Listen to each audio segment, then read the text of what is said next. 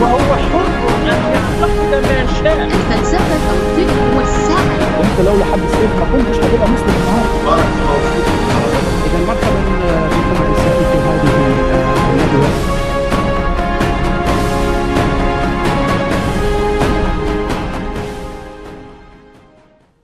أولا رحبنا بضيفنا رشيد أيلال، وطلبت من الأخ رشيد أنه يعرف نفسه مرة أخرى، فأتمنى أن تعيد على مسامع المشاهدين عزيزي رشيد مرة أخرى لمن لا يعرفك، من هو رشيد أيلال؟ نعم، رشيد أيلال هو يعني مغربي ابن المدينة الحمراء، ذو أصول أمازيغية سوسية، من مواليد سنة 1974.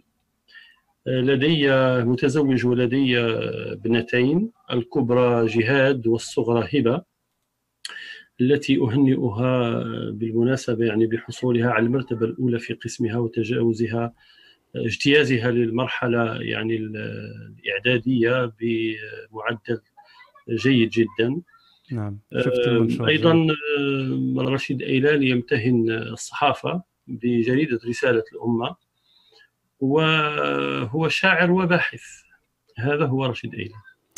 كما قلت يعني أني غادرت المدرسة وأنا ابن الثانية إعدادي، وحاولت يعني أن أتعلم يعني من حجرة درس أوسع، وهي الحياة بكل تفاصيلها وبكل نتوءاتها وبكل مشاكلها وبكل إيجابياتها وبكل سلبياتها وبكل شيء فيها.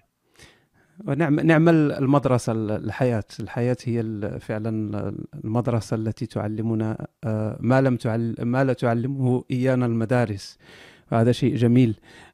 أود أن أذكر المشاهدين أن الحوار سيكون في يعني مدة هذا اللقاء ستكون ساعة ونصف.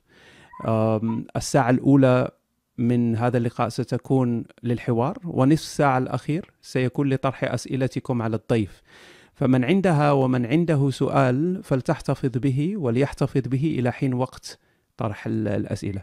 أستاذ رشيد، كان لقاؤنا الأول بعد الضجة الكبيرة التي أحدثها كتابك صحيح البخاري نهاية أسطورة، ونلتقي اليوم مع ضجة جديدة، هذه المرة حول تاريخية شخصيات إسلامية كبيرة من حجم أبي بكر وعمر بن الخطاب. هل يمكنك أن تعطينا موجزا للطريقة التي وصلت بها للتشكيك في تاريخية هذه الشخصيات؟ نعم، كما تعلم يعني أن فقهاء الإسلام يقولون البينة على المدعي واليمين على من أنكر. ففي الحقيقة يعني هناك ادعاء يعني بل من المسلمات أن عمر بن الخطاب وأبو بكر الصديق هما شخصيتان حقيقيتان طبعا لهما ارتباط بالإسلام ارتباطا كبيرا. أبو بكر الصديق هو الصديق، هو الذي يعني تزوج الرسول ابنته عائشة، والتي كانت أحب النساء إليه حسب السردية الإسلامية. أيضا عمر بن الخطاب الذي كان يقول فيه الرسول اللهم أعز الإسلام بأحد العمرين، فعمر الذي نصر الإسلام، عمر الذي استطاع أن يهزم الفرس والروم ويحكم يعني مساحة شاسعة شبه الجزيرة العربية حاليا والعراق إيران وفلسطين، وامتد حكمه إلى شمال إفريقيا ومصر. يعني هذا الرجل ليس بالرجل الهين، فأصبح الأمر من المسلمات. لكني كعادتي يعني في البحث، عندما قمت بالبحث حول المخطوطة الأصلية لصحيح البخاري ونقبت عنها، فلم أجدها لا بخط الإمام البخاري ولا بخط أحد تلاميذته ولا تلامذة تلاميذته، ايضا يعني الى غايه القرن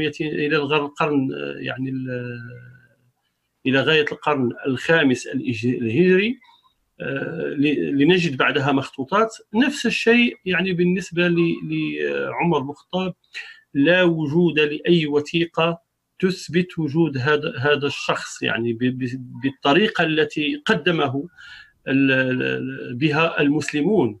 فالرجل غير موجود نهائيا. الرجل رغم يعني محوريته في الدعوة الإسلامية وفي التاريخ الإسلامي، لكن لا توجد أي وثيقة تؤرخ لهذا الرجل، سواء كانت يعني لدى المسلمين أو غير المسلمين، سيما أنه كان يتفاعل مع حضارات أخرى ويبرم معاهدات.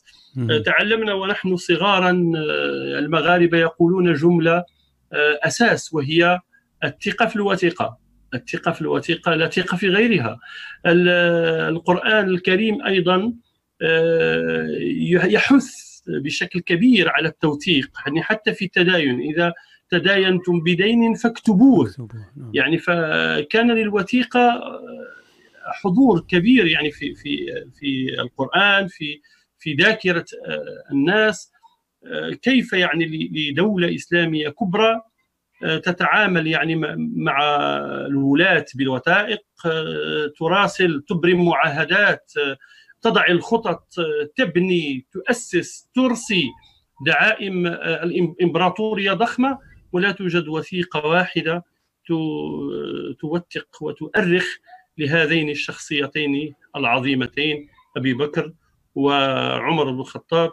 هنا يعني الأمر يجب أن نضع أمامه علامة استفهام نردفها بعلامة تعجب كبيرة، ثم نحاول البحث عن الحل، نحاول أن نتأكد مما لدينا، سيما أن في الوثائق التي لدى الآخر يعني اسم عمر بن الخطاب ليس هو عمر بن الخطاب، يعني ما وجدناه من وثائق وربما قد نتطرق لها. نعم سنتكلم عن هذه المسائل، لكن قبل أن نتكلم عنها أود أن نتكلم عن الاعتراضات، يعني المسلم المؤمن بتاريخية أبي بكر وتاريخية عمر قد يسمع هذا الكلام ثم أول شيء يتبادر إلى ذهنه هو طيب أنت تقول أنه لا توجد وثائق، يعني بالمعنى العلمي الأكاديمي لا توجد وثائق، لا توجد عندنا وثيقة من عصر عمر أو عصر أبي بكر أو قريبة من هذا العهد مكتوب فيها أو نقود أو منقوشات أو أي شيء يؤكد وجود هذه الشخصيات. لكن هناك تواتر، ماذا تقول عن التواتر؟ يعني هناك قصص عن هؤلاء الصحابة أو الخلفاء التي وصلتنا عن طريق التواتر، ففي كل زمن من الأزمان كانت هناك قصص، هناك أحاديث طبعا كذلك، فهناك روايات، هناك المروي شفهيا الذي وصلنا عن طريق التواتر والآن نقبل به ويقبل به المسلم. فما هو اعتراضك على مسألة التواتر، تواتر الروايات؟ نعم، أولا أولئك الذين يتحدثون على التواتر فهم يأخذونه يعني بشكل غريب جدا. هم يعلمون علم اليقين أن حتى على مستوى النصوص الحديثية فهي غير متواترة، يعني لم يتحصل لدى المحدثين إلا 4 أو 5 أحاديث متواترة، فكيف ندعي التواتر يعني في غير هذا؟ يعني حتى المحدثون يقولون أن التواتر ليس إلا في 5 أحاديث، هناك من رفعها إلى 300 وقال هذا تواتر بالمعنى، يعني يرد حديث ويرد حديث آخر بلفظ آخر ولكنه قريب من ذلك المعنى، فحاولوا أن يوسعوا دائرة التواتر فأوصلوه إلى 300 حديث، ولكن ليس هناك إلا 4 أو 5 أحاديث متواترة. هذا بالنسبة للحديث. أما بالنسبة ما تناقله الناس يعني من عند آبائهم، النص القرآني ذم هذه المسألة، يعني إذا تواتر عن الأجداد شيء فعلي أن أمحصه. القرآن ذم يعني بشكل جوهري وبشكل كبير مقولة هذا ما وجدنا عليه آباءنا، يقولون يعني تواتر الآباء على هذا فعلينا أن نقلدهم. الإسلام، القرآن في حد ذاته يرفض هذا، القرآن يدعونا إلى التنقيب في الأرض، قل سيروا في الأرض فانظروا كيف كان عاقبة الذين من قبلكم. القرآن يطلب منا أن نبحث عن الوثائق، أن نبحث عن الحفريات، أن نبحث عن الآثار لكي نعرف عاقبة الذين من قبلنا. فالقرآن هنا يدعو إلى التأكد من الخبر عبر التنقيب في الأرض وليس عبر الخبر أو ليس عبر التواتر. وإذا طرحنا مسألة التواتر سنجد هناك شخصيات يعني أشهر من عمر بن الخطاب وتواترت والكل يعرف أنها غير موجودة كشخصية علي بابا مثلا. فالعالم كله قد تذهب إلى أمريكي وتقول له أو في يعني دولة من دول الأرض وتسأله عن عمر بن الخطاب فلا يجيبك، لكن علي بابا مشهور جدا وهي قصة خرافية كما يعلم الجميع لكنها مشهورة وتواترت بشكل رهيب. والآن يعرض فيلم أمريكي عن شخصية علي بابا يعني بالطريقة العربية كيف تم يعني سرد القصة مع بهارات ويعني جميلة يعني تلامس بشكل أكبر ما نعيشه الآن. إذن الثقة كما قلت في الوثيقة وليس في التوارث. نعلم أن العقل البشري لا يختزن إلا 75% من الأحداث التي يراها والتي يعيشها، هذا يعني لا يمكن أن يختزن 100%. ثم مع الأخذ بالاعتبار ميولات هذا الشخص، فلو سألت يعني رجلا لا يهتم أو إنسانا لا يهتم مثلا بالسيارات يقول مرت منه سيارة حمراء لأنه لا يهتم بالماركة السيارة ولا بنوعها ولا بأرقامها. ولكن قد يكون الشخص الذي رأى السيارة الحمراء أكثر دقة لأنه يهتم بالسيارات بشكل أكبر ويقول إنها سيارة مرسيدس 190 موديل سنة كذا وكذا. فالعقل البشري لا يختزن إلا 75% من الأحداث. عندما آخذ يعني 75% من الأحداث وأنقلها إلى شخص آخر لم يعيش الأحداث فإنني أنقل له 75%، هو أيضا سيأخذ من 75% أخرى ويضيف إليها من خياله ومن توهماته ومن فهمه أشياء الكثير، وهكذا حسب يعني تعاقب الأجيال حتى تصبح لدينا قصة أخرى مشوهة عن الحقيقة بل لا علاقة لها بالحقيقة، بلا علاقة لها بهذه الحقيقة من الأساس. طيب نتكلم عن عمر يعني كشخصية وعن أبي بكر، يعني هل وجود هذه الشخصية، إذا كنا لا نؤمن حسب طرحك لا نؤمن بتاريخيتها، فوجود هذه الشخصيات هي إما أن تكون بسبب خلط أو تكون بسبب خيال أو أنها مفتعلة، أن شيء يعني هناك أجندة في خلق هذه الشخصيات للوصول إلى أهداف معينة. ما هو الطرح الذي ترجحه؟ ما الذي حدث حقيقة؟ نعم، بالنسبة لي قد أرى بعضا من هذا وذاك، لأن شخصية عمر بن الخطاب مثلا كقائد أو كحاكم لمنطقة معينة فهذا موجود تاريخيا، ولكنه لم يكن خليفة للمسلمين يعني إمبراطورا بالشكل الذي يعني يتبادر إلى الذهن. هناك يعني مخطوطة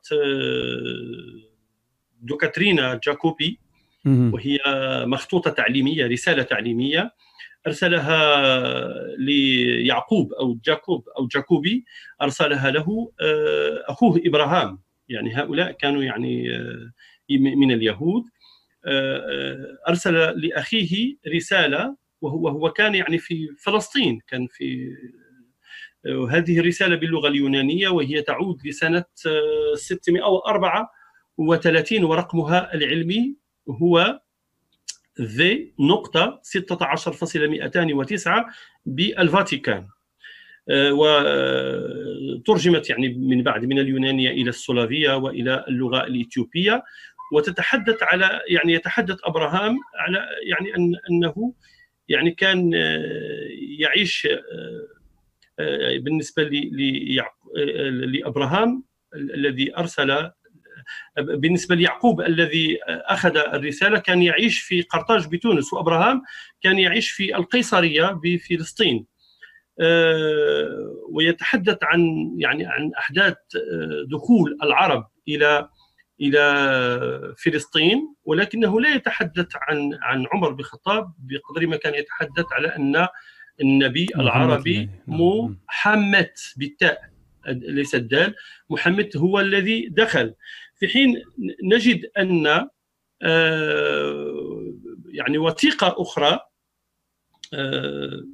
تتكلم، وهي تتكلم عن حياة الرهبان في القرن السابع الميلادي، رقمها العلمي ADD 17265،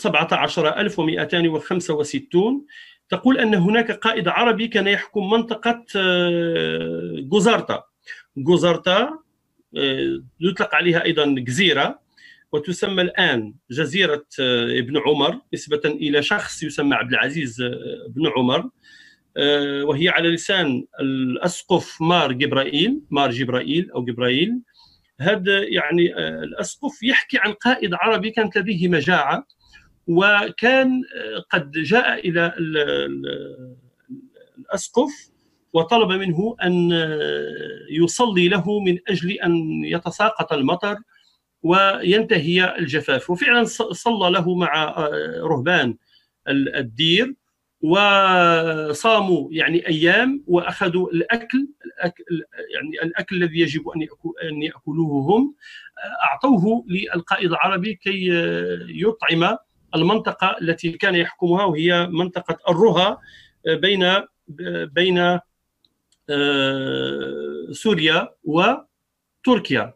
ونجد في السردية الإسلامية أن عمر بن الخطاب خليفة المسلمين يعني كان قد عاش يعني المجاعة، وكان يضع حجرا على بطنه ويقول قرقري أو لا تقرقري، صوتي أو لا تصوتي، لن تذوقي اللحمة، يخاطب بطنه حتى يشبع أبناء المسلمين، وأيضا قصص كثيرة حول المجاعة وحول منعه لقطع يد السارق. فهناك خلط يعني بين الأحداث الحقيقية ودخلت يعني في المخيال العربي بشكل أكبر. ونعرف أن العرب كانوا يميلون إلى الخيال وإلى الشعر ويضخمون الأمور، يعني حتى في القصائد العربية إذا قرأتها تجد خيال خصب وكبير جدا، وتصور لأحداث قد تكون حقيقية، ولكن التصورات المحيطة بها كانت تصورات وهمية بحتة.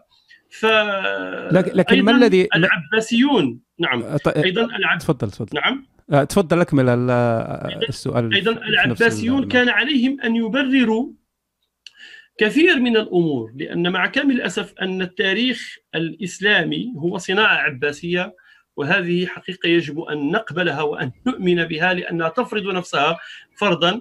فبالنسبة للوثائق التاريخية أقدم وثيقة، رغم أنها غير موجودة، يعني أقدم وثيقة تنسب يعني في السيرة النبوية تنسب لابن إسحاق، الذي يحكى أنه قد ألفها في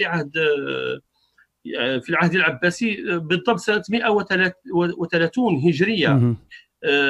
بطبيعة الحال ليست لدينا هذه الوثيقة، بل في 220 هجرية ابن هشام هو الذي قال أنه اطلع عليها، وأنها كانت يعني مليئة ببعض الحقائق، وأيضا فيها كثير من الخرافات، وقام يقول أنه قام بتنقيح يعني هذه السيرة بخرافاتها كي يقدم لنا سيرة ابن هشام، وهي يعني ملخصة أو منقحة عن سيرة ابن إسحاق.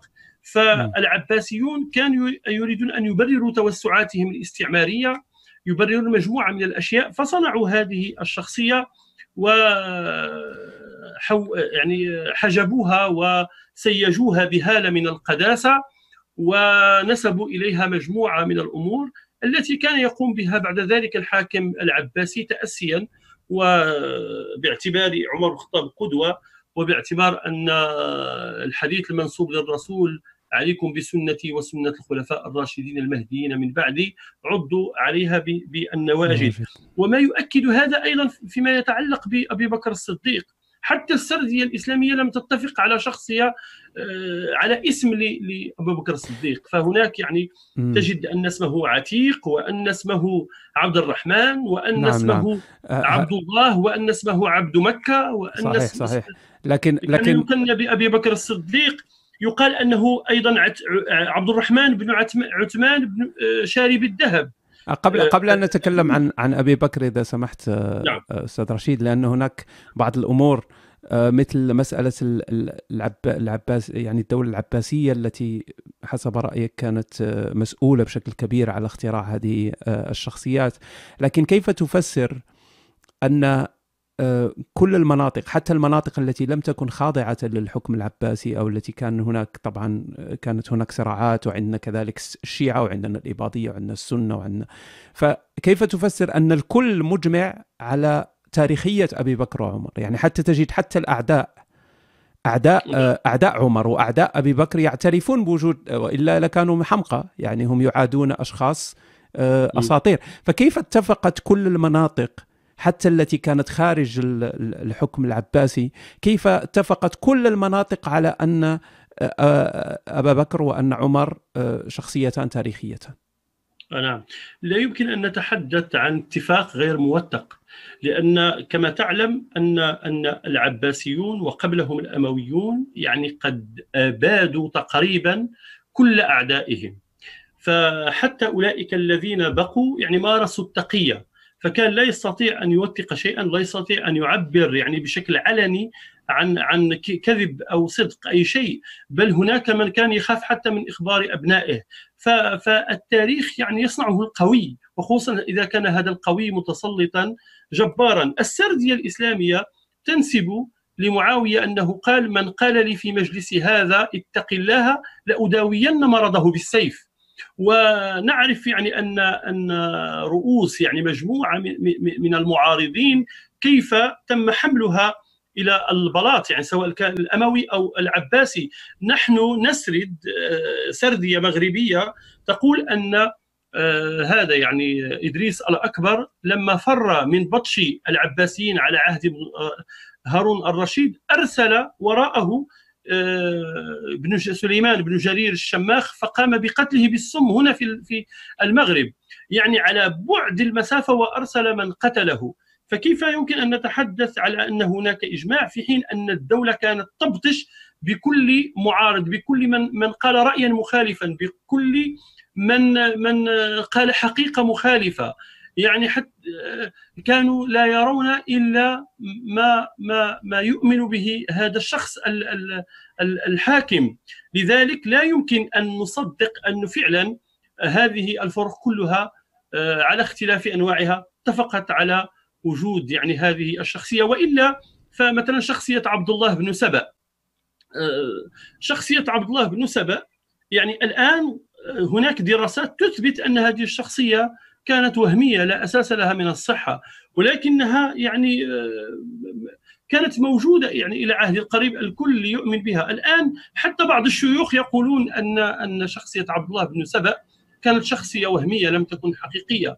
و يعني الروايات الإسلامية التاريخية تحدثت عن هذه الشخصية. لذلك أنا شخصيا لا يمكن أن أثق في إجماع تم صنعه، في إجماع كان في مناخ لم تكن فيه للحرية مكان أو معنى أو حتى ذكر. طيب، لنتكلم الآن عن الوثائق. أنت ذكرت مجموعة من الوثائق، وتكلمت عن الوثيقة التي تقول أن الذي دخل القدس أو أورشليم هو محمد وليس عمر.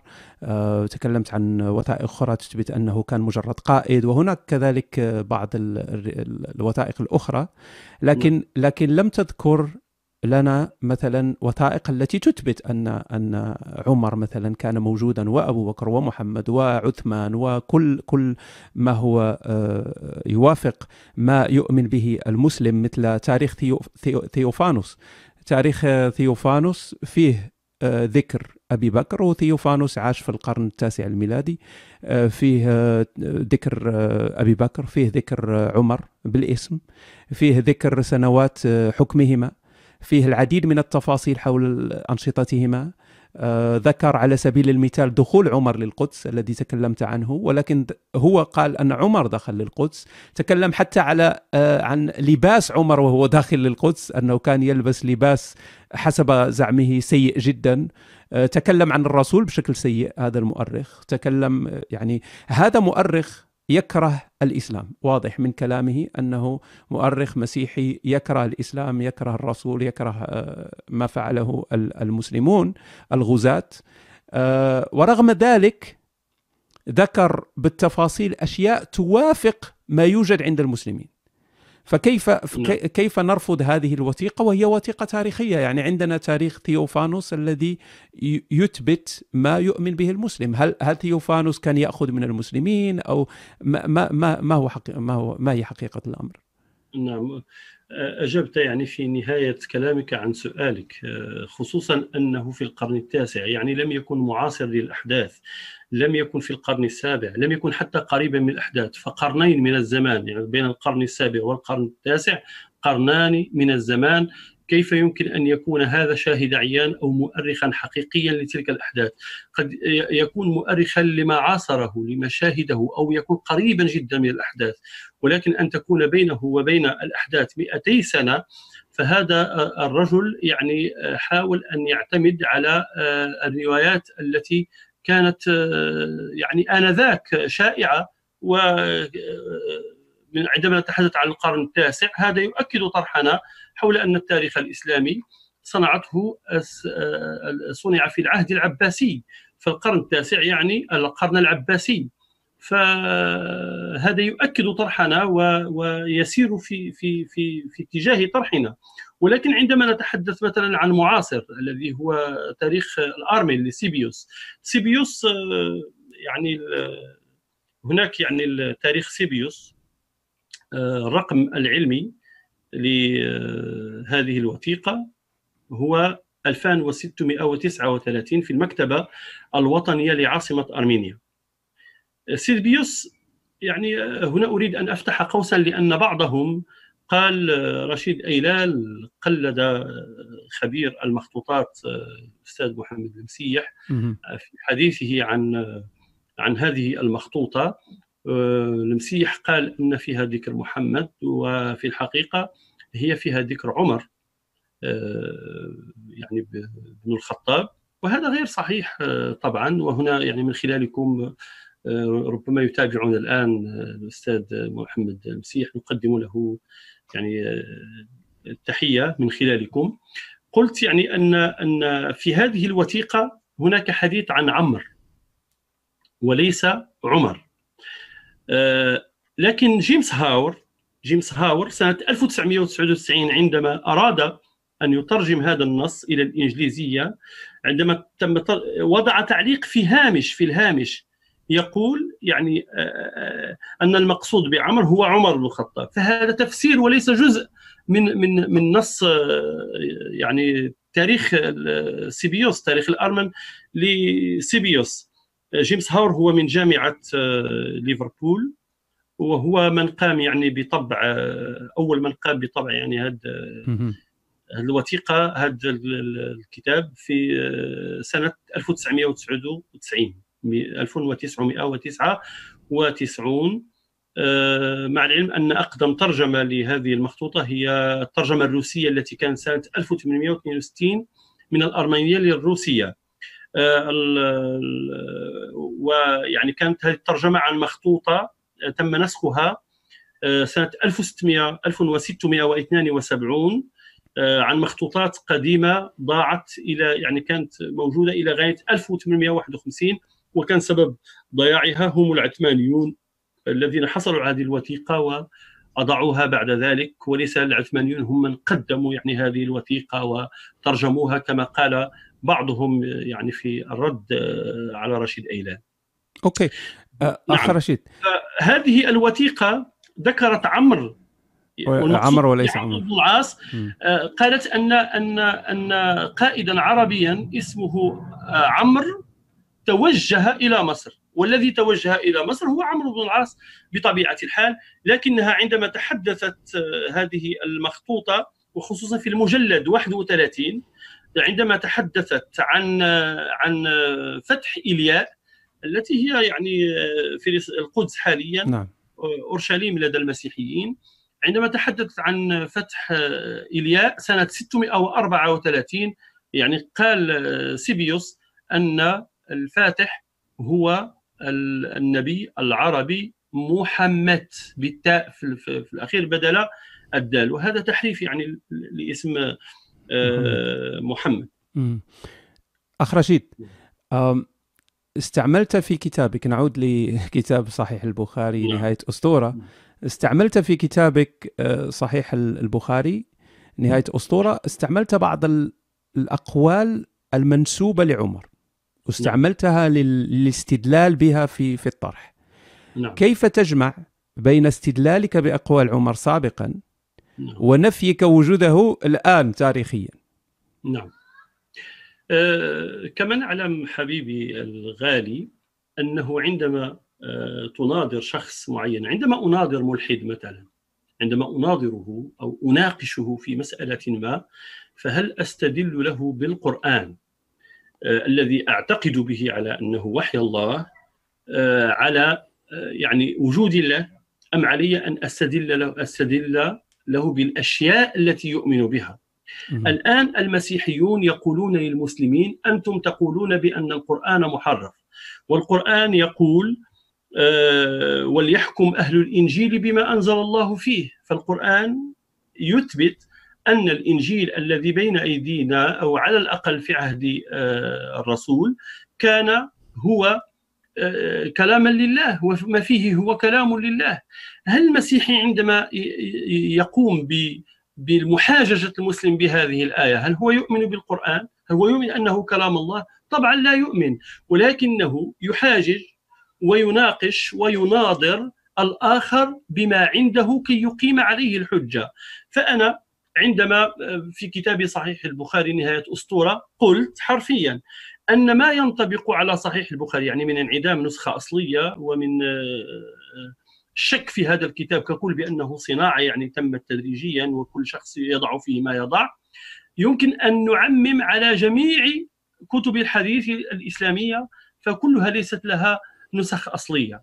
فكيف أقول هذا وأكون مؤمنا بأن يعني كل ما ورد في هذه الكتب صحيح؟ فأنا أحاجج الآخر الذي يؤمن بهذه الكتب وأقول له أنت تؤمن بشخصية عمر بأنه شخصية مقدسة، وأنه يعني من العشرة المبشرين بالجنة، وأنه ثاني خلفاء الراشدين، لكن السردية الإسلامية تقول أنه أحرق كتب الحديث ومنع تدوين الحديث، فلماذا تدونون الحديث؟ فهذا من باب إحراج الآخر. الغريب في الأمر أن بعضهم يحاول يقول لك أنت يعني تستدل بعمر والآن تنفيه، وحتى لو كنت جدلا أنني حينها كنت أؤمن بوجود عمر. نعم، هذا الاحتمال الآخر. الآن بعد بحث يعني أقول أنه ليس هناك وثيقة تاريخية لوجود عمر. هذه المشكلة عندهم، هم الذين يؤمنون بالمطلق، يؤمنون أن لديهم الحقيقة المطلقة. أما الباحث فهو يتعلم، الباحث ليس لديه حل نهائي للأشياء، لأن المشكلة الحقيقية أكبر من عمر وأبي بكر الصديق. المشكلة بالنسبة لي هي تاريخ برمته، تاريخ برمته لا توجد وثيقة واحدة عليه تؤكده، تثبته، تؤيد قصة من قصصه. الغريب في الأمر أن بعض الشيوخ الذين يقدمون أنفسهم كشيوخ متنورين وأنهم يريدون التجديد، كيف يمكن أن تجدد وأنت تضع نفسك داخل الصندوق ولا تريد أن تخرج منه؟ لا يمكن أن ترى الحقيقة إن لم تستفيد من علوم العصر، إن لم ترى الأمور من خارج الصندوق وتستفيد من مجموعة من العلوم. لا يمكن أن يكون هناك تجديدا للخطاب الديني دون تغيير الآليات القديمة، لأنه بنفس الآليات سننتج نفس الآراء ونفس القصص ونفس الحقائق. لكن إذا أردنا فعلا أن ننعتق من ربقة الإكليروس، من ربقة الكهنوت الديني، فعلينا أن نتخلص من آلياته ونبحث ونستفيد من علوم العصر، من أركيولوجيا وفيلولوجيا وباليوغرافي وكوديكولوجي وتحليل النفسي للنصوص الأدبية والتاريخية. علينا أن نتعلم وأن يكون أفقنا أوسع كي يمكن فعلا أن نجدد من الخطاب الديني. جميل. أزيد من ما يقارب 200 سنة من تاريخ الإسلام غير موجودة، غير موثقة، يعني بلغة المغاربة بح، ما كاين والو. يعني لا يوجد توثيق، لا يوجد. نعم. طيب، يعني أنت ركزت الآن على شخصية، قمت بالتركيز على البخاري سابقا، الآن أركز على أبي بكر وعلى عمر.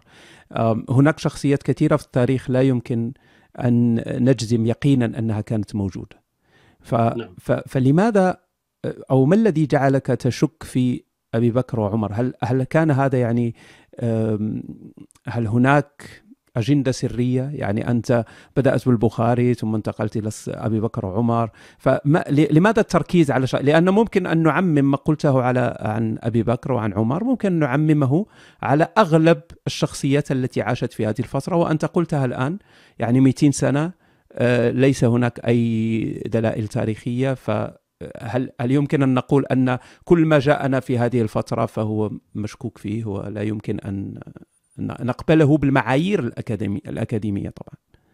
نعم، أنا باحث، والباحث ليس لديه أجندة. الباحث يبحث، وعندما يصل إلى شيء يقوله للناس، يشركه مع الناس، يقول هذا ما وصلت إليه.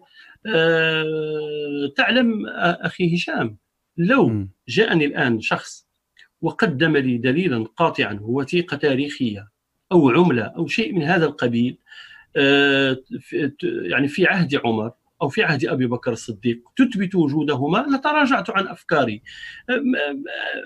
ليس لدينا عقد نفسية توقفنا عن الاعتذار إن أخطأنا، وهذا هو البحث العلمي، وهكذا يعني تقدم الغرب. الغرب كان يبحث، كان ينتقد، كانت هناك مناظرات، كان هناك الشخص يأتي بنظرية ويتراجع عنها كي يصححها، كان هناك نقاش علمي في الجامعات، في المنتديات، في الصالونات، في الساحات، وبهذا تقدم الغرب. ليس لدي أي أجندة، أنا باحث، أبحث. عندما أصل إلى شيء ما أفكر بصوت عالي كي أتعلم. إذا كنت مخطئا فسيصحح الناس لي، إذا كنت مصيبا سأتأكد بأنني مصيب، وسأنبه الناس كي يصلوا إلى الحقيقة. في النهاية أنا أرمي حجر، دائما أقول هذا الكلام، أرمي حجر في هذه البركة الراكدة والتي لا تريد أن تغير شيئا. الكل يدعي بأنه مع التنوير وأنه مع التغيير. فور أن تتحدث أنت بشيء مخالف عن السردية الموجودة وعن المسائل التي يقول بها الإكليروس الكهنوت الديني، ترفع السهام لقتلك وذبحك وتكفيرك وإخراجك يعني بشكل غريب، وشخصنة الأمور بشكل أغرب. يا أيها المتتبعون، أيتها المتتبعات، أيها الإخوة، أيتها الأخوات، نحن هنا نتعلم في هذه الحياة. عندما ينبري رشيد أيلال أو غيره من الباحثين لأن يشرككم في أمر وصل إليه، فليست لديه أي أجندة، وحتى لو كانت لديه فلا يمكن أن تثبت أنت أيها يعني ذلك الشخص الذي يشكك في هذا الشخص، لا يمكن أن يثبت لديه أجندة إلا إذا كان يشق عن قلوب الناس. لذلك يجب أن تطرح هذه المسألة جانبا، ويكون النقاش علميا يقارع الحجة بالحجة. أنت أخي أختي تدعي أن عمر بن الخطاب وأبو بكر الصديق شخصيتان حقيقيتان، قدم الدليل على وجودهما وأنا مستعد كي أناقش معك الدليل، وإذا أقنعتني بهذا الدليل فسأعلن أنني كنت على خطأ، وسأستمر في بحثي بدون أي مشكلة. هذا جميل ما قلته فعلا، أنه أنت مستعد لتغيير رأيك إذا اتضح أن هناك دليلا على لم تكن على علم به. لكن أنت تقول أنك تريد تحريك المياه الراكدة، لكن هو شيء جيد جيد أن يحرك الإنسان المياه الراكدة، لكن يعيب عليك البعض أو ربما يتهمك أنك تريد فقط إثارة الضجة، تريد ذلك من أجل مصالح شخصية، أن تريد أن تعمل باز أو تريد أن تستفز الناس بقضايا أنت تعلم يقينا أنها مرتبطة بعاطفة إيمانية، مرتبطة، المسلم يعز هذه الشخصيات ويؤمن بوجودها، سواء كان البخاري أو الخلفاء كبار الصحابة. فكيف ترد على هذا؟ أولا أنا لم أخلق الضجة، أنا كتبت على حائطي يعني على صفحتي الفيسبوكية كتبت، وكتبت أيضاً عن نفس الجملة يعني على الصفحة الرسمية للأستاذ رشيد أيلال، والتي يديرها نخبة من الإخوة على رأسهم الأستاذ محمد جنان، أقدم له التحية من خلالكم. كتبت: هل يعلم المسلم أنه لا توجد أي وثيقة علمية تاريخية مادية تثبت وجود شخصيتي أبي بكر وعمر؟ فمن أثارهن الضجة؟ أنا عبرت عن رأيي. كان بالإمكان أن يتجاهلني هؤلاء ولا أحد يعلم يعني بمقولتي، لكن في الحقيقة هم من صنعوا الضجة، وهم من بدأوا يشتمون ويسبون ويكفرون. الغريب في الأمر والأجمل في ما حصل يعني في هذه الضجة التي أثيرت، هو أن هؤلاء كانوا يقولون لا توجد شخصية في تاريخ الإسلام مقدسة غير النبي محمد، وأن الصحابة هم شخصيات نحترمها ولكنها غير مقدسة. يعني أن أبو بكر وعمر وعثمان وعلي هؤلاء كلهم ليسوا هم الدين، هؤلاء شخصيات يعني حكمت وسيرت وارتكبت أخطاء، لأنها في النهاية بشر. لكن لمجرد أنني أنكرت وجودهما لعدم توفر أدلة تاريخية، يعني الكل يعني قام بتكفيري، وأرادوا أن يذبحوني عتل العلن، وحولوا المسألة إلى صراع شخصي، وأثاروا الضجة التي تتحدث عنها أخي هشام. فهذا يدل على أن فعلا هذه الشخصيات هي شخصيات مقدسة، والسردية يعني الإسلامية والنصوص الحديثية فعلا تقول أن الوحي كان ينزل على عمر بن الخطاب قبل يعني الرسول، نزلت آيات عمر. نعم، نزلت موافقات عمر، يعني نزلت هناك آيات وأحكام، آيات كثيرة وأحكام شرعية يعني قال بها عمر فنزلت قرآنا. بل أحيانا يقع تعارض بين رأي عمر ورأي الرسول فينزل القرآن مؤيدا لعمر. بل هناك يعني نصوص تنسب للرسول أنه قال فيها: لكل نبي أمته محدثون يحدثهم الله، ملهمون يلهمهم الله، فإن يكن أحد من أمتي فإنه عمر. إذن أصبحنا أمام فعلا شخصية مقدسة.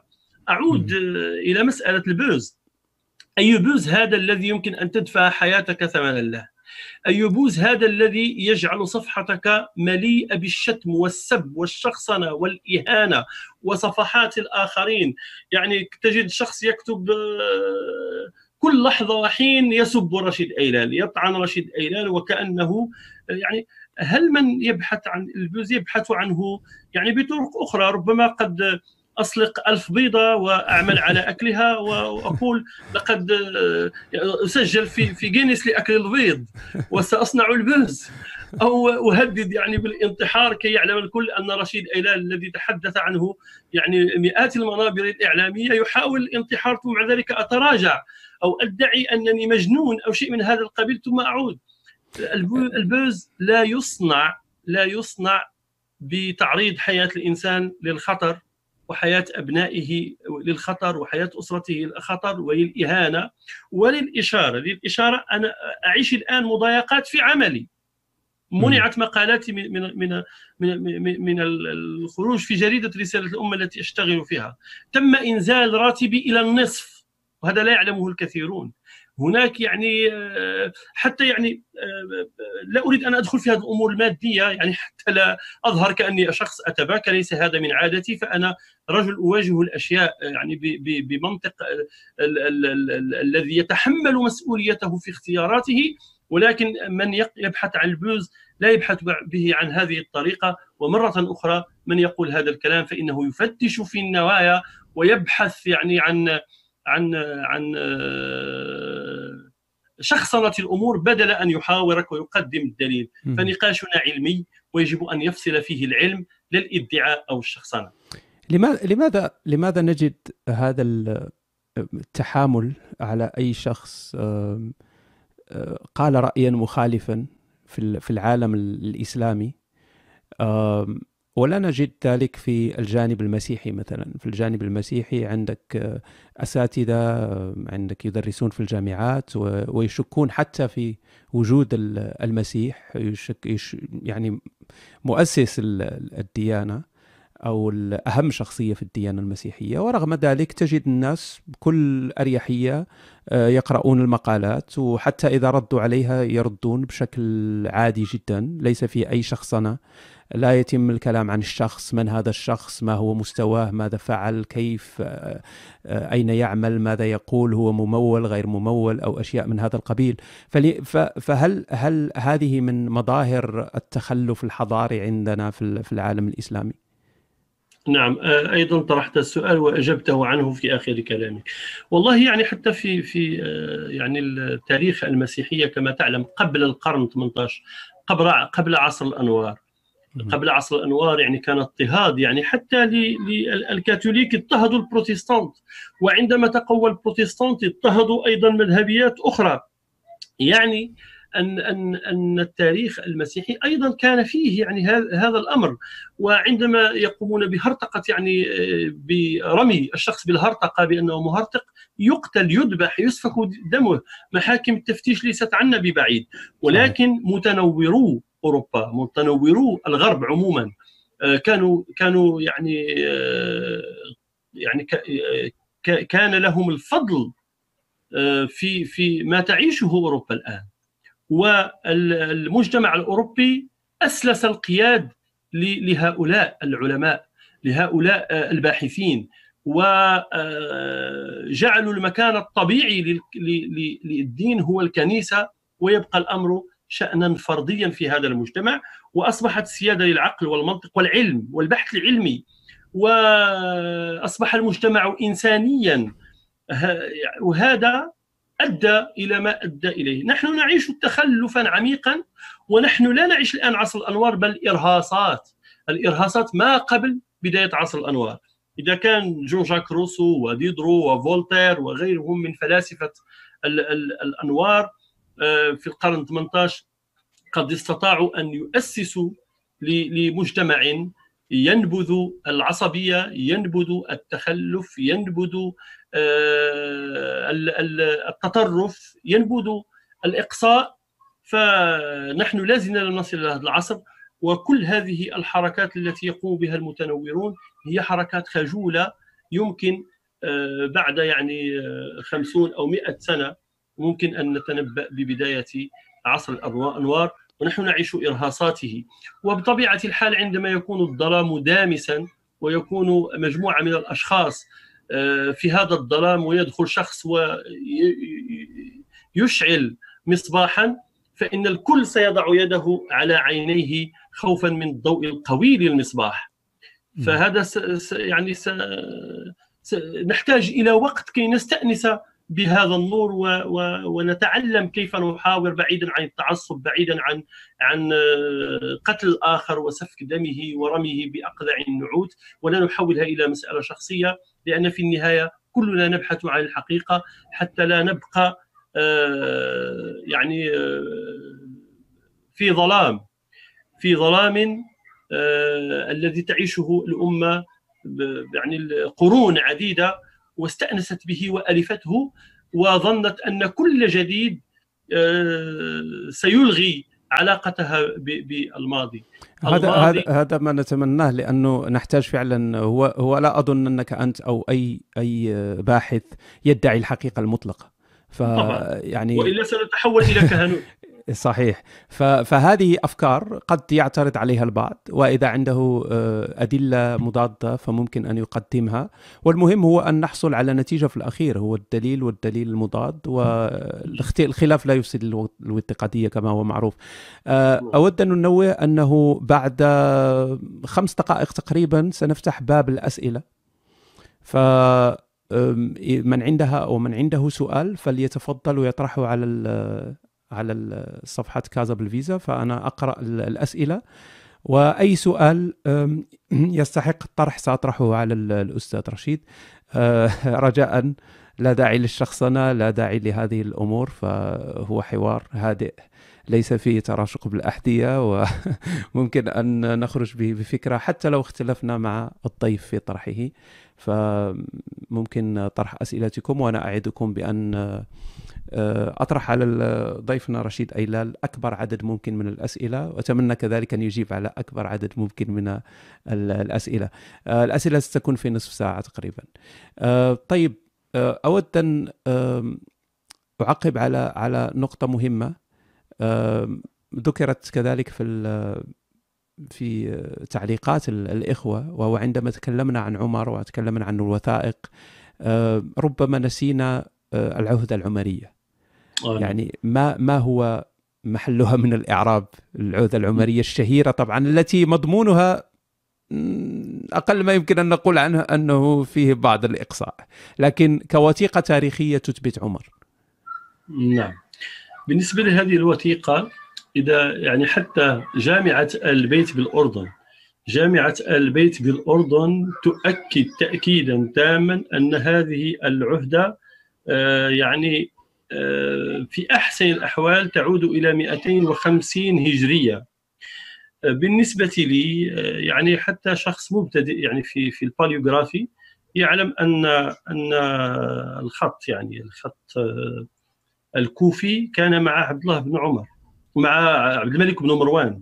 عبد الملك بن مروان يعني في عهده كان هناك شيء اسمه الخط الكوفي، بعد ازدهار الكوفة ويعني التي أصبحت محجا علميا كان هناك خط كوفي. أيضا التنقيط وحروف المد بدأت مع أبو الأسود الدؤلي في عهد عبد الملك بن مروان بأمر وإيعاز من الحجاج بن يوسف الثقفي، وهكذا يعني تطور شكل الحرف ليستوي على عوده على يد الخليل بن أحمد الفراهيدي. فكيف يمكن اعتبار أن هذه الوثيقة تعود يعني إلى عهد عمر، وأنها فعلا يعني تنتمي إلى هذا العهد؟ الأغرب من ذلك أن يعني لا تاريخ الطبري ولا غيره لم يتم ذكر هذه الوثيقة أيضا، وتاريخ الطبري ولا في يعني تاريخ ابن كثير لا استلغابة في حياة الصحابة ولا. نعم، هي ربما هي العهدة العمرية ربما شهرتها هي التي أعطتها. يجب أن نميز بين الشروط العمرية وبين العهدة العمرية. صحيح. الفقهاء والمحدثون يعرفون الشروط العمرية، وهذه الشروط مذكورة يعني في كتب السردية الإسلامية، ولا وجود شيء اسمه العهدة العمرية. العهدة العمرية بعد العثور على هذه الوثيقة التي يتضح من شكلها وخطها وتشكيلها ونقطها وحروف المد فيها على أنها لا تعود إلى عهد يعني الخلفاء الراشدين ولا إلى عهد معاوية. فأحسن الأحوال إذا تجاهلنا رأي جامعة البيت، وهي جامعة سنية أردنية، فهي ترجع يعني إلى عصر عبد الملك بن مروان، رغم أن يعني هناك أدلة كثيرة يقدمها باحثون في جامعة البيت بالأردن على أنها تعود إلى ما بعد 250 هجرية. إذا مشكلة نعم، تفضل. الشروط العمرية لا علاقة لها بالعهدة العمرية، هي شروط اشترطها أهل إيلاء على أنفسهم. وإذا قرأت هذه الشروط يعني ستجد أن التصور يعني أن هؤلاء يستسلمون لداعش وليس لدولة تحترم. طبعا معروف الآن يعني هذه الشروط العمرية، والعهدة العمرية غير الشروط العمرية. نعم، هو الكلام أكثر عن وموجود في الشروط العمرية ليس هو الموجود. صحيح، هناك فرق. نعم، العهدة العمرية أكثر حداثة إن شئت، يعني صحيح. أكثر سلمية بعض الأمور لأنها ألا تسكن مساكنهم. أما في الشروط العمرية إذا يعني حتى إذا يعني تم هدم كنيسة أو سقط يعني شيء منها ألا يصلح وألا يعاد بناءها، أنه إذا جاء يعني مسلم ودخل الكنيسة يفرض عليهم أن يؤوه على الأقل 3 أيام، ألا يلبسوا لباس المسلمين. يعني أمور ربما داعش لم تقم بهذا، يعني الأمر أفظع من داعش في الشروط العمرية، واشترطها أهل الإلياء على أنفسهم. وهذا غريب، كيف يشترطه الشخص يعني على نفسه ذبح نفسه وإقصائها وهلاكها لجلاده؟ هذا غير ممكن. هو فيه كلام، هذه مسألة الاشتراط فيها كلام، ولكن هي ليست موضوعنا أساسا، لأن المشكل في الوقت كذلك، يعني مسألة أنها جاءت متأخرة فلا يمكن أن يؤخذ بها كمقياس.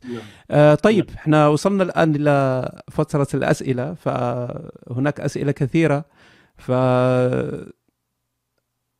سأطلب منك عزيزي رشيد يعني أجوبة. أنا أعرف أن أحيانا السؤال يتطلب الكثير من التفاصيل حتى تصل الفكرة، لكن إذا أمكن أن تكون أجوبة مقتضبة حتى نعطي للإخوة أكبر فرصة ممكنة لطرح الأسئلة والحصول على أجوبة.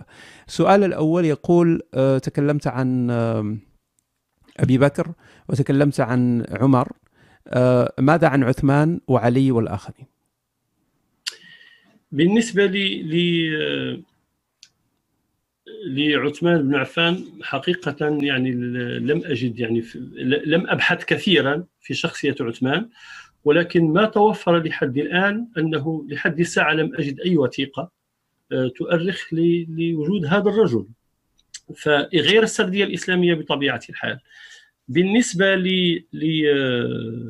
يعني علي بن أبي طالب، هو موجود تحت اسم أبي تراب أو أبو تراب، ويعرف يعني من خلال السردية الإسلامية أن علي بن أبي طالب كان يكنى بأبي تراب، سماها محمد، هذا موجود في الحولية المارونية والتي تحدثت عن تتويج معاوية بعد قضائه على أبي تراب. وهذه الحولية تعود إلى سنة 660، وهي وثيقة سيريانية يعني. فبالنسبة لعثمان لم أجد شيئا، ولكني لم أركز يعني بحثي على عثمان. ولكن شخصية أبي تراب موجود هذه الوثيقة في الحولية في المارونية، وهي تتحدث عن تتويج معاوية، وفي السياق تتحدث عن أبي تراب. جميل. هناك سؤال يتكلم عن إشكال القبور الثلاثة بالمسجد النبوي. نعم، يعني ما رأيك في هذا الأمر؟ يعني كأننا نريد أن نستدل على الغيب، أن نستدل على الحقيقة بالغيب. هل نبش أحد فينا هذه القبور كي يتأكد يعني مما فيها؟ كلنا نعرف يعني قصص كثيرة يعني وقعت في المغرب وفي مصر عن قبور يعني قدس يعني أولياء موجودون في تلك القبور، ونسجت حولهم قصص تناقلها الأبناء والآباء والأجداد والأحفاد وهكذا. في الأخير يعني حكى قبر أبو سريع، قبر الولي الصالح أبو سريع، الذي ظل لأزيد من 50 سنة الناس يعتقدون أنه ولي، ونسجوا حوله كرامات وقصص، ووضعوا سردية كبيرة لشخصيته. وعند اختلاف القبيلتين، وجاءت يعني الدولة كي تقوم بنقل رفات الميت من ذلك المكان، وجدوا رأس بقرة في ذلك المكان.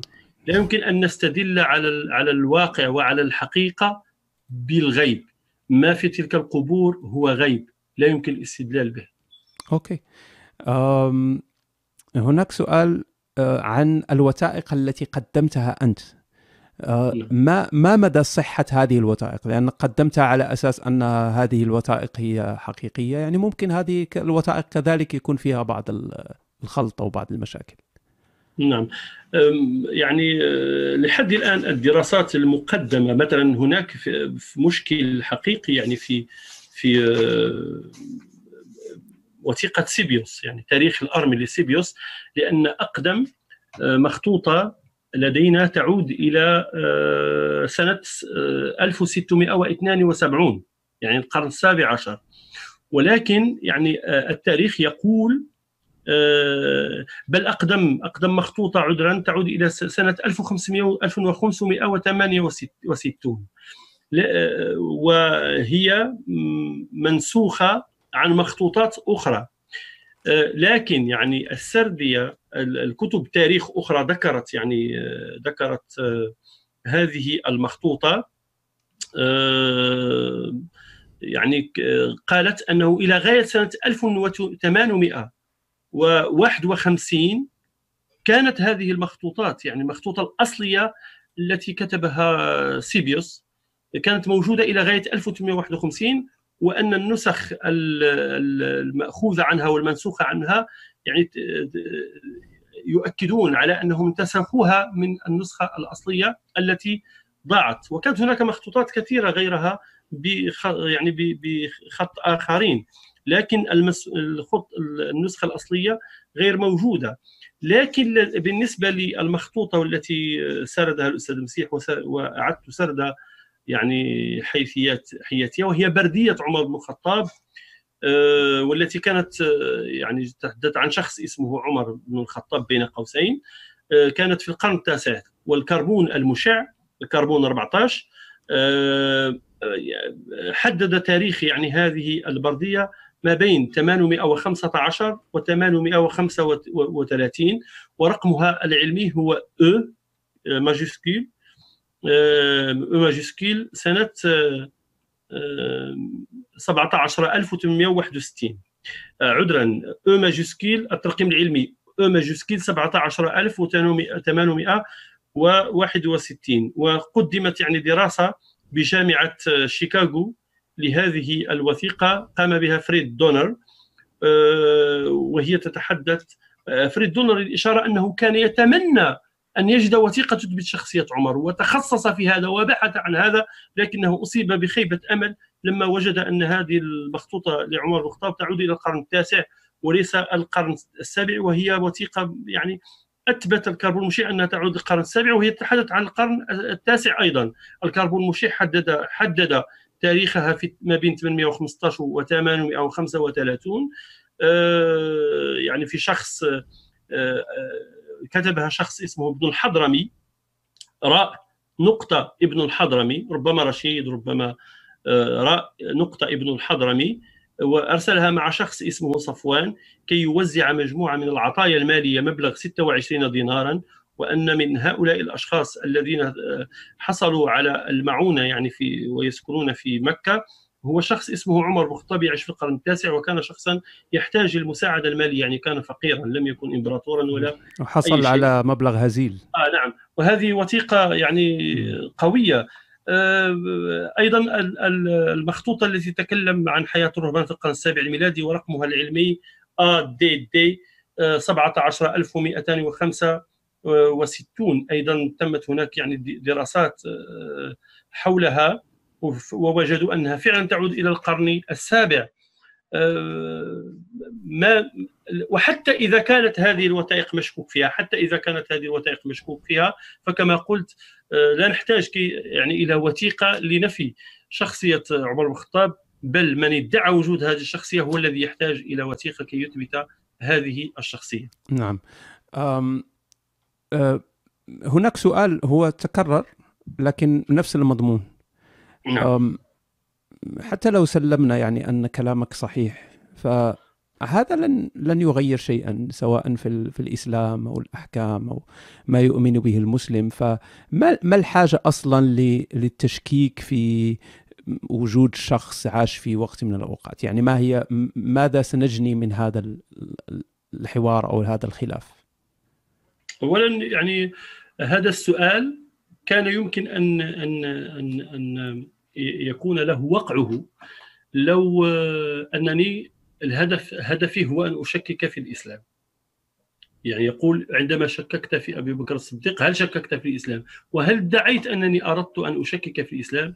هل قلت لك أنني أريد أنني ضد الإسلام؟ أنا إنسان مسلم، يعني كيف يعني ليس هذا هو هدفي. هدفي بالأساس هو أن نصل إلى الحقيقة العلمية بدل الروايات.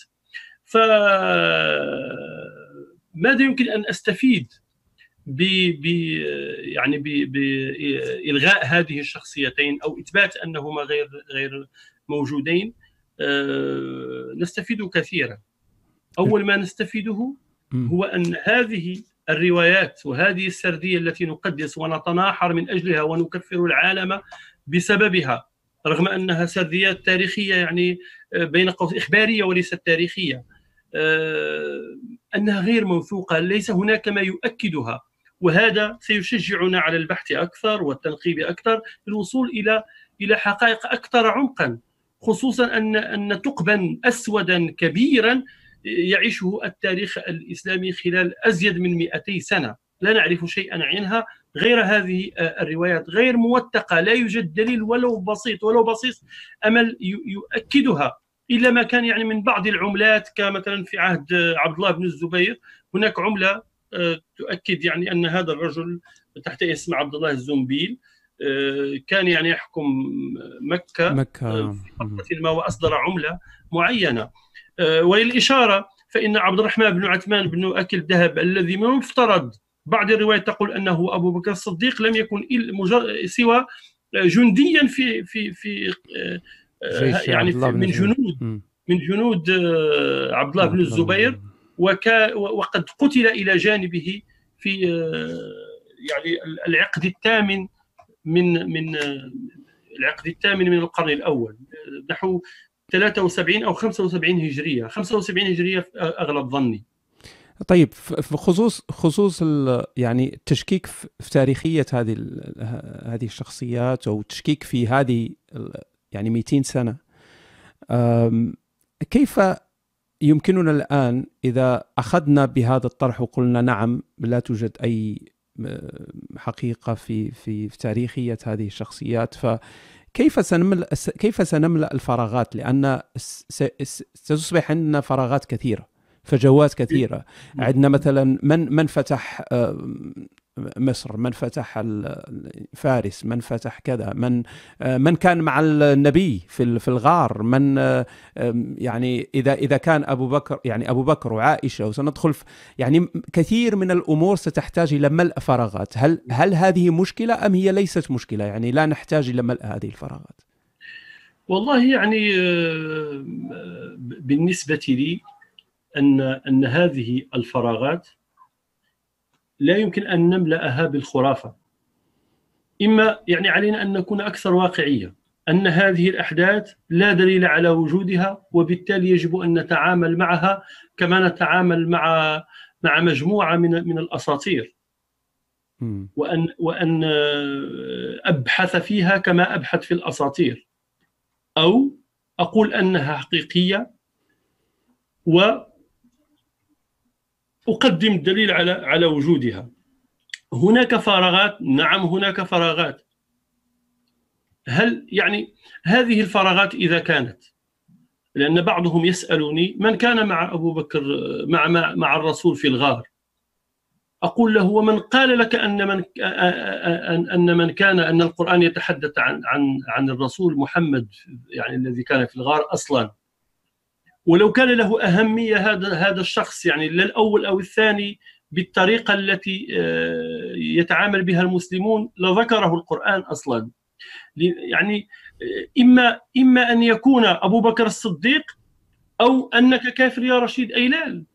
إذا كان أبو بكر الصديق وكان الرسول هو الذي، خصوصا أن لدينا يعني قصة قديمة لا مجال لسردها الآن تثبت نفس القصة، وفي الغار قال لصاحبه لا تحزن إلى غير ذلك، ونسج العنكبوت وغير ذلك يعني مما في السردية الإسلامية قبل الإسلام بمئات السنين.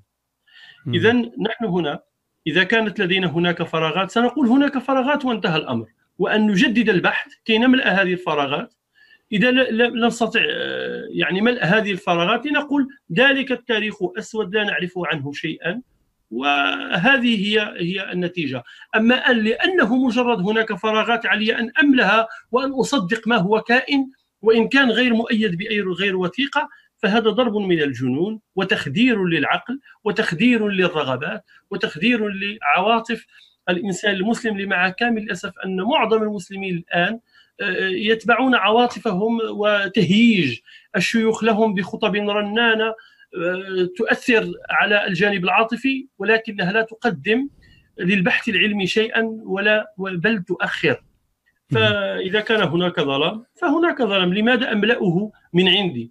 إما أن يملأ بالبحث العلمي وبالحقيقة، أو من الأفضل أن يبقى هكذا ظلاما وأقول لا نعرف شيئا عن هذا التاريخ كما نتحدث يعني عن، وليس يعني مصر في حد ذاتها هناك 500 سنة مفقودة يعني من تاريخ مصر 500 سنة مفقودة من تاريخ مصر ولا يعرف عنها أحد شيئا، فعلينا أن نصنع خرافات وقصص كي نملأ هذا يعني غير معقول. جميل. سؤال عنده علاقة بشخصك أنت، أنت قدمت هذه الاستنتاجات، قدمت هذه يعني هذه البحوث، لكن ما هي الأمور التي اعتمدت عليها؟ يعني هل اطلعت بنفسك على مخطوطات؟ هل بحثت؟ هل قضيت وقتا في البحث؟ أم أنت فقط حللت ما هو موجود واستنتجت خرجت بهذا الاستنتاج؟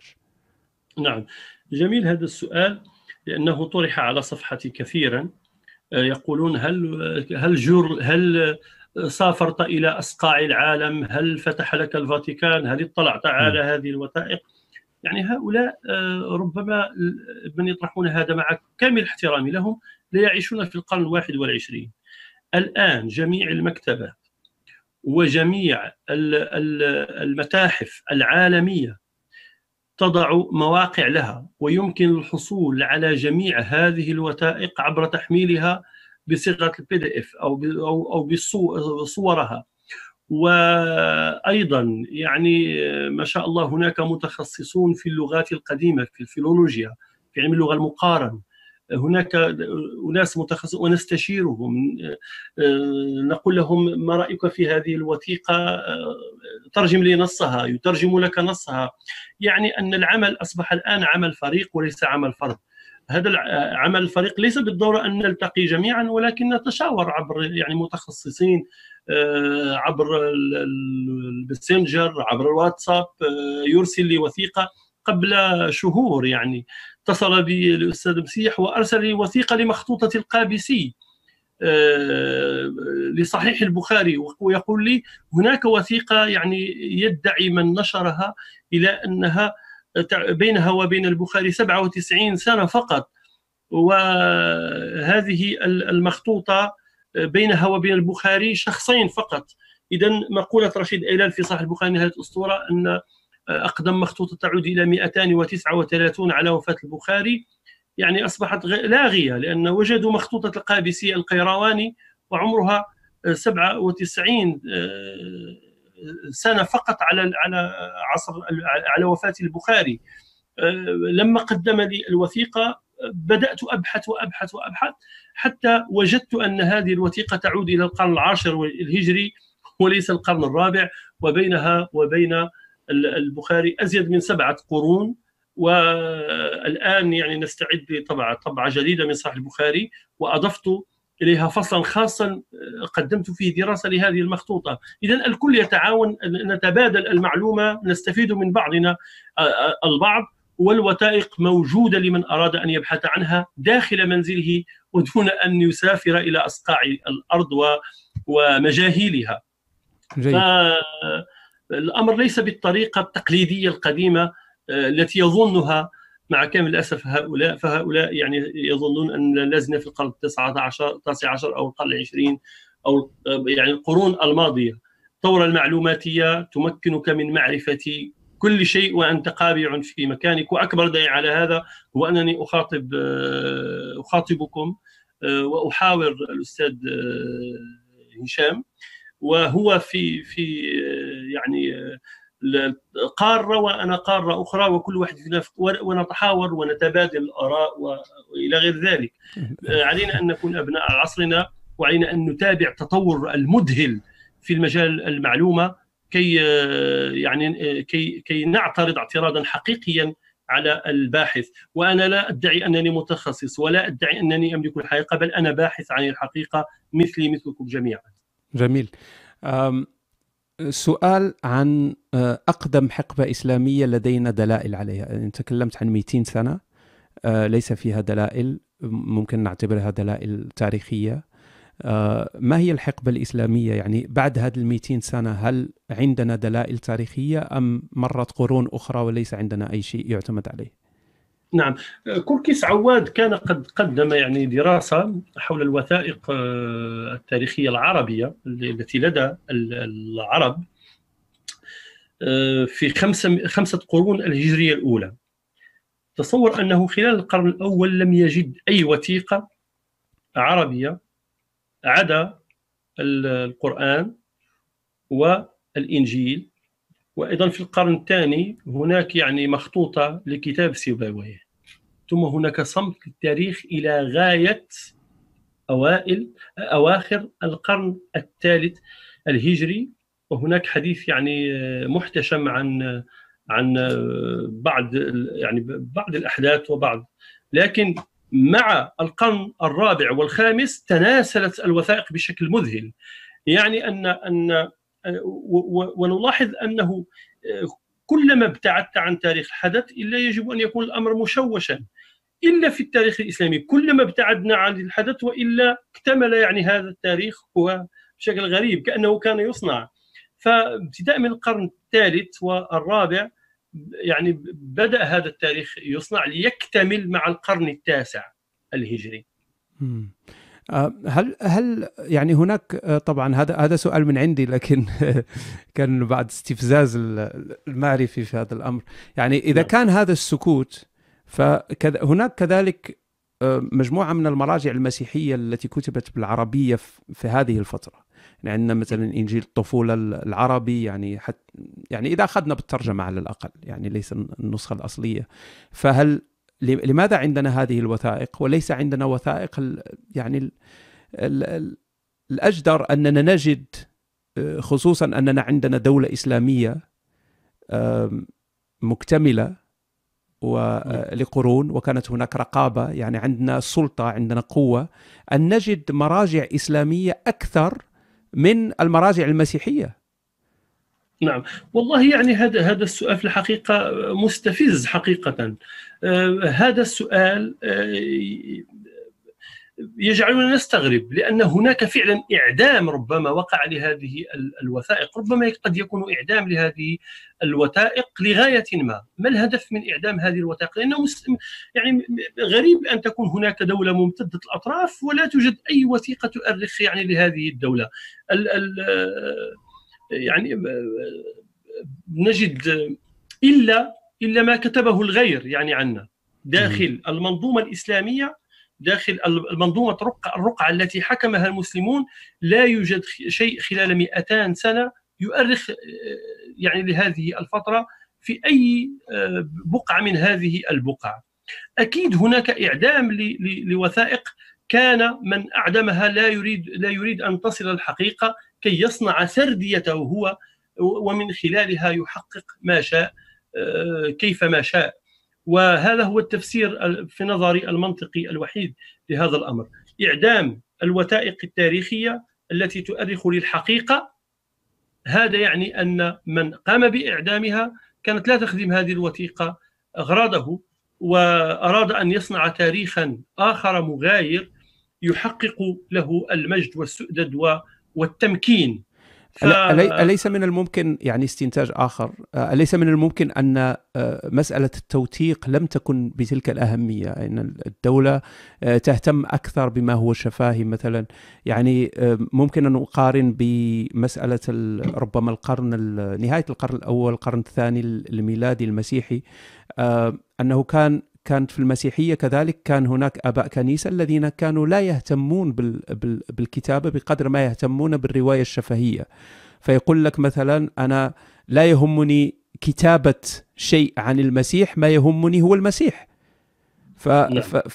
فربما الدولة الإسلامية لم تكن مهتمة لأنها كانت قوية، وكانت يعني هناك مساجد والناس يؤمنون ويصلون ويصومون ويزكون ويجاهدون، ف لا يحتاجون لتوثيق ذلك أو يكون عندنا وثائق تثبت هذا، فالمهم هو الرواية الشفهية. نحن نتحدث عن مؤمنين، والمؤمن التراثي المسلم الذي يؤمن بالتراث الإسلامي يقول أن أفضل القرون هي القرون الثلاثة الأولى، قرني ثم الذين يلونهم ثم يلونهم حسب الحديث المنسوب للرسول.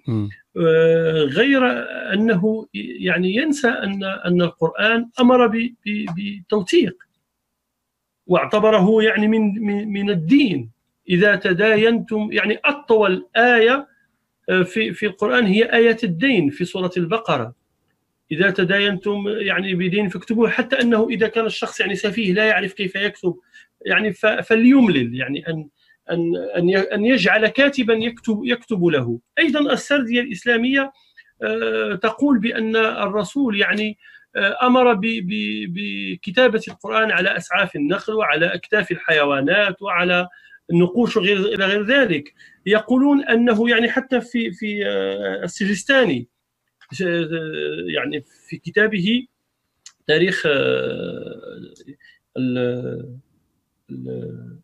أظن تاريخ المصحف، كتاب المصاحف يقول أنه كانت هناك 31 مصحف، يعني مصحف أبي بن كعب، مصحف أيضا ينسب إلى عمر بن الخطاب، مصحف عبد الله بن مسعود، لكن وبقي يعني يقول هذا المصحف مصحف إلى عهد عبد الملك بن مروان. أين ذهب هذا؟ يعني كان هناك توثيق حسب السردية الإسلامية، تقول أن كان هناك توثيق. فهؤلاء يعني يمكن أن نقول هذا لو أنهم لم يدعوا أنهم كانوا يوثقون، بل منهم من يقول أن جمع القرآن كان في آخر حياة الرسول، بل هناك من يقول أن أبو بكر يعني ينسبون له أنه جمع القرآن أيضا، وهناك جمع لعمر، وهناك جمع أخير لعثمان. أين هو هذا المصحف الإمام؟ أين هي هذه المصاحف 31؟ أين هي المصاحف 6 التي يقولون أن عمر أرسلها؟ غير موجود. من أعدم هذه الأشياء إن كنتم تؤمنون بالسردية الإسلامية على أنها صحيحة، وأن أبو بكر موجود، وأن عمر موجود، وأن عثمان موجود؟ أين هي مصاحف هؤلاء؟ والمسلم يعني هؤلاء خير القرون يفدون القرآن بأرواحهم، هؤلاء مجاهدون مصلون قاتلوا العالم أجمع من أجل إعلاء كلمة لا إله إلا الله محمد رسول الله، ولم يحافظوا على رقعة من الرقع من المصحف أو من يعني رسالة للنبي أو رسالة لعمر أو لأبو بكر. وهؤلاء شخصيات يعني حسب الحديث النبوي أن فعلهم يعتبر دينا، وأن فعلهم يعتبر أيضا سنة وتنسخ سنة الرسول، عندما يقول عليكم بسنتي وسنة الخلفاء الراشدين المهديين من بعدي عضوا عليها بالنواجد. الأمة مأمورة أن تعض على سيرة هؤلاء بالنواجد، ولا يوثقون ولو لحدث بسيط. هؤلاء يعني هذا السؤال يحتاج إلى بحث أعمق وبشكل أكيد. أكبر أكثر دقة، ومن فريق عمل وليس شخص واحد، كي نعرف حقيقة ما كان يجري، لأننا نجهل كل شيء. قلة المصادر هذه دائما مشكلة، الروايات المتضاربة والتي اختلفت مع بعضها البعض، لأن حتى كل حزب بما لديهم فرحون، كل مذهب يروي، كل إخباري يروي طريقته، حتى أنهم لم يجتمعوا على اسم لكثير من الصحابة، ما في أبي هريرة ولا أبو بكر الصديق ولا حتى من هو هل كان في مصاحبا للرسول أم هو جندي في عهد عبد الله بن الزبير. الأمر ظلام دامس. شكرا عزيزي رشيد على هذا الحوار الممتع. أشكر كل المتابعين سواء كان اتفقوا معك أو اختلفوا معك، هذا لا يفسد للود قضية، فالموضوع هو للنقاش، ولا أحد يظن أنه يمتلك الحقيقة المطلقة، فهذا موضوع مهم وموضوع قابل للنقاش والخلاف كذلك. شكرا عزيزي رشيد، أتمنى أن ألقاك مرة أخرى في حلقة أخرى وموضوع ربما جديد يثير ضجة جديدة. فإذا عندك كلمة أخيرة تكون قصيرة للمتابعين، خاصة صفحة كازا بالفيزا، فنحن كلانا ضيفان على الصفحة اليوم. نعم، أولا أشكر الجميع، أشكرك أخي هشام على إتاحة الفرصة لي كي أطل على جمهور آخر يعني من المثقفين ومن المهتمين بالحقيقة على اختلاف يعني مشاربنا وعلى اختلاف رؤانا وتصوراتنا. في النهاية نريد أن نعرف الحقيقة وأن نصل إليها، ولا أحد يمكنه امتلاك الحقيقة، فتبقى الحقيقة نسبية، ونحن نبحث وندرس وعسانا نصل، ولكن بالأساس هو أن لا نشخصن الأمور وأن لا نعقدها أكثر. فامتدادنا الإنساني يتطلب منا أن يكون أفقنا أوسع، وأن نستفيد من تجارب غيرنا، وأن ننظر إلى ما عند غيرنا ولا نكتفي بما لدينا، فهذا أمر يقطع علاقتنا بالعالم ويجعلنا أناس نعيش في قبر لا على وجه الكرة الأرضية. رائع جدا، شكرا عزيزي رشيد، وشكرا لجميع المشاهدين، وألقاكم قريبا في حلقة جديدة وحوار جديد من حوارات هشام. تحياتي للجميع. في علم الطفل